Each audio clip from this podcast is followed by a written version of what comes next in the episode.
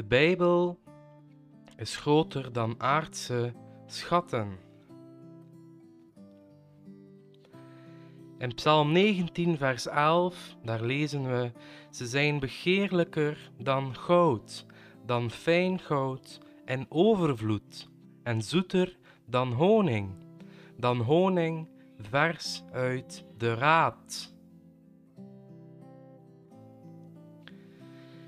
De Martelarenbijbel, daar wil ik het eventjes gaan over hebben. En misschien ken je de Martelarenbijbel, of misschien heb je eigenlijk totaal geen idee over wat ik nu aan het zeggen ben.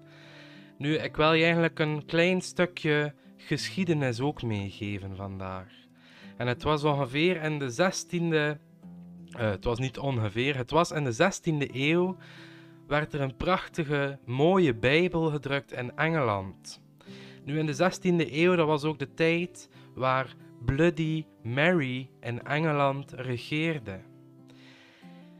Nu, de gevonden exemplaren van de Martelarenbijbel nu zijn meestal heel hoog versleten en bevatten ook bloed en vlekken binnenin. En Bloody Mary had er niets beter op gevonden om de protestanten te terroriseren. Ze deed er dan ook alles aan om de protestanten tot de dood te brengen. De soldaten van de zogenaamde Bloody Mary stonden erom gekend om hun slachtoffers heel bloederig om te brengen en nadien hun Bijbel af te pakken en in het bloed van het slachtoffer te dopen, als het ware. Er zijn een aantal van die Bijbels bewaard gebleven en ze zijn dan ook door dit waar gebeurde verhaal vernoemd naar de Martelarenbijbels. Nu, door onderzoek is dan ook aangetoond dat veel vlekken in de Bijbel verwijzen naar bloedvlekken. Ook kun je zien aan de Bijbels dat ze aan de versleten kant zijn. Veel van de pagina's bevatten dan ook watervlekken. Misschien komen die watervlekken van de tranen. Hoe je het ook bekijkt, het is heel rap te zien dat deze Bijbel wel eens het meest kostbare bezit was van die mensen in die tijd. En dat het gedoopt werd met hun bloed, dat is daar ook dan nog maar eens het bewijs van. Voor de bekende schapenherder David uit de Bijbel, die later koning werd, was de schrift het meest waardevolle dan al het andere. Hij beschrijft het als volgt: Begeerlijker dan goud, dan fijn goud en overvloed, en zoeter dan honing, dan honing vers uit de raad. We zien dus dat David meer waarde hechtte om bezig te zijn met de schrift dan al het andere wat er op, op dat moment ook was. David hechtte meer waarde aan Gods woord dan hij waarde hechtte aan goud. Hij hechtte meer waarde aan Gods woord dan aan de meest zoete, verse honing. David wist dan ook dat Gods woord en alle geestelijke noden tegemoet komt. Beseffen wij soms hoe kostbaar Gods woord is? Nemen we Gods woord, of anders genoemd de Bijbel, niet vaak vanzelfsprekend? Bestuderen wij de Bijbel nog wel?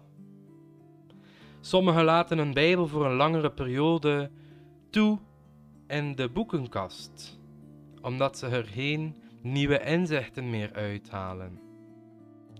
En indien je iemand kent, bid voor die mens.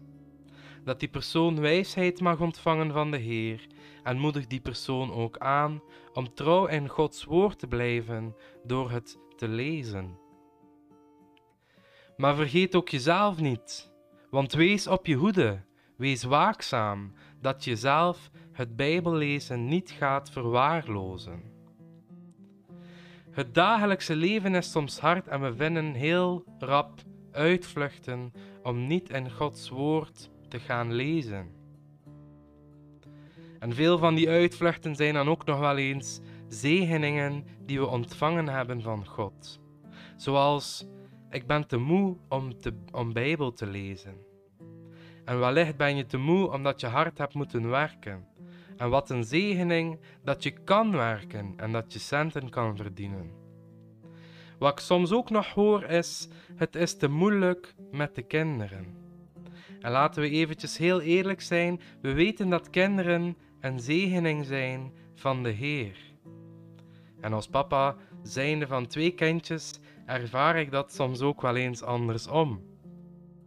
Maar als we eerlijk zijn, dan kunnen we allen zeggen dat kinderen een zegening zijn. En niet zomaar een zegening, maar een zegening die je gekregen hebt van God. Horen we God daarvoor niet heel dankbaar te zijn? En hoe kunnen we God meer bedanken door trouw te zijn aan Zijn woord?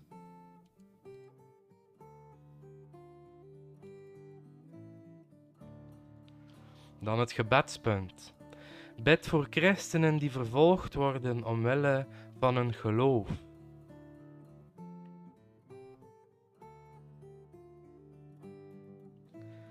De aanvullende zelfstudie is niet zo heel veel vandaag, maar lees 1 Petrus 2, vers 1 tot en met 2.